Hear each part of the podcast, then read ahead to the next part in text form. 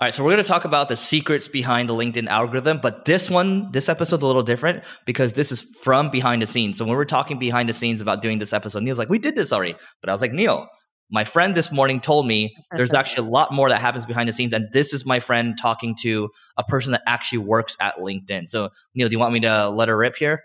Yeah, because I didn't talk to your friend who has a friend at LinkedIn, so okay. Wait. I was like, hey, I was like, hey, do you want me to give you credit? He's like, no, no, no, I'm going to get banned if, if you give him credit. So I'm not going to give him credit. So here's what he says. So seeing how they're doing things is a trip right now. I talked to a person who runs their influencer program and she said it is totally rigged. And I mean hand selected, air quote. What they do is you get traction on stuff. Your account hits a list that they manually review. So let's for for example, let's say I had a picture and it goes viral, it has 4,000 likes on it, right? They're like, "Okay, that triggers a manual review." I didn't know that. They have a criteria race, gender, topic, age, school, etc. And if you don't fit their current initiative, they tag you and they downrank you. And once they do, it's almost impossible to get out of their system. You want to? I'll pause for a second. I have more here. Keep going. Keep going. Just right. So she said, if your followers stopped growing significantly in the last year, it's because there are too many people going viral that don't fit their criteria. And they basically downrank them all. But the few that they did let through, most of those people so they did let a few people through, sorry, but most of the people that don't fit their initiatives, they essentially throttle your account down. She said it's the most manual filtering of any platform. I'll pause for a second again. I got more. Keep going. Don't, okay. don't pause. Just keep going. I asked her what would be an example of the worst account you'd want to delist. Okay, guys, this is the messenger. Don't shoot us. Okay, we get called out for this all the time. So she said, "Young white growth hacker, get rich quick guy, and then young pretty fitness model, health supplement girl, and then rich white tech bro. I said, who would you uprank and give extra priority to? She said, disabled black immigrant financial professional. Number two, Harvard educated Asian doctor health and fitness content. Number three, LGBTQ plus tech manager. She said the criteria changes per country too, and it's really in line with the corporations that need to use LinkedIn for the premium HR products. Okay. And that algo does not actually give preference to the best performing content because then all the growth hackers and marketers will get to the top. So they have to manually filter so the ad inventory works best for corporations, diversity, and inclusion initiatives. Final thing I'll add here I asked her, as a white dude, what should I talk about? She said, inclusive leadership. I said, if you're Asian, what should you talk about? She said, health and wellness. And I said, if you're black, she said, personal finance. So, guys, I'm switching over to health and wellness, guys. Wow. Dude, you know, at the end of the day, they are a corporation. They're going to do what benefits them. One interesting thing, though, that you said that I didn't actually think about, but it totally makes sense. They adapt it per country because culture in each country is totally different on what companies and people want. The one thing that I don't hate on, and I expected this, is they adapt their algorithms to make them the most money. Facebook does that, Instagram does that, Twitter does that. They all do that. Here's another thing. So there are four languages or four different levels that they have. Okay. So if you're a vetted person on LinkedIn, it's basically someone from LinkedIn that wait. So vetted means they've chosen you, right? Standards, aka someone has an initiative. So it could be LGBTQ, that, that could be an initiative, right?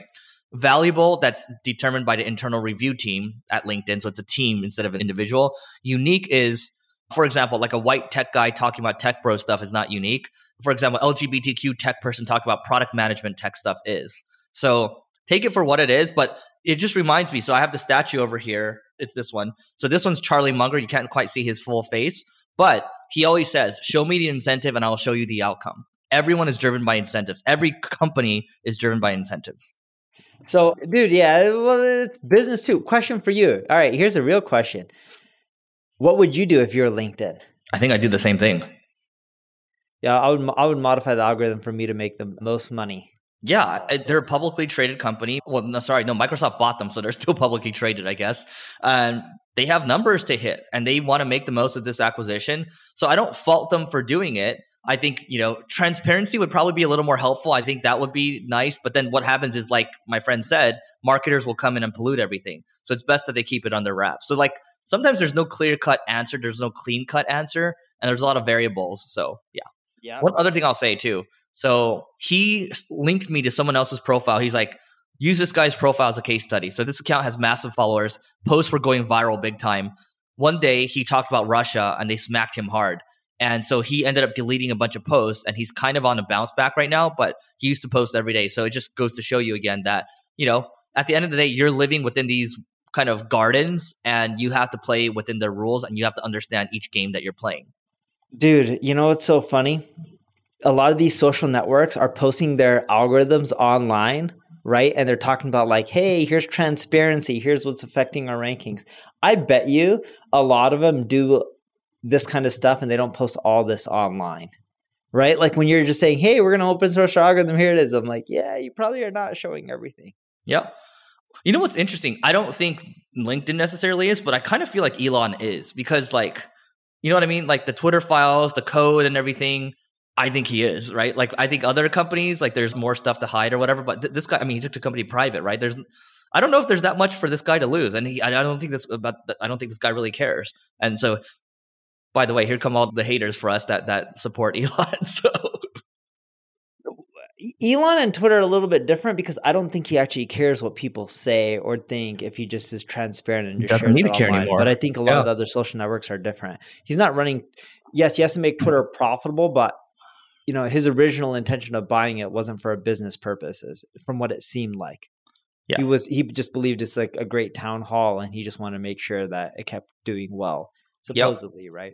Well, I, I think eventually he tries to push it toward X.com, his original vision for that. But that's for another episode. So, anyway, we hope you all enjoy this one. This one's a little behind the scenes. Let us know what else you'd like us to help find out behind the scenes. Don't forget to rate, review, subscribe, five stars, please. Share this with your friends, family, dog, and we'll talk to you later.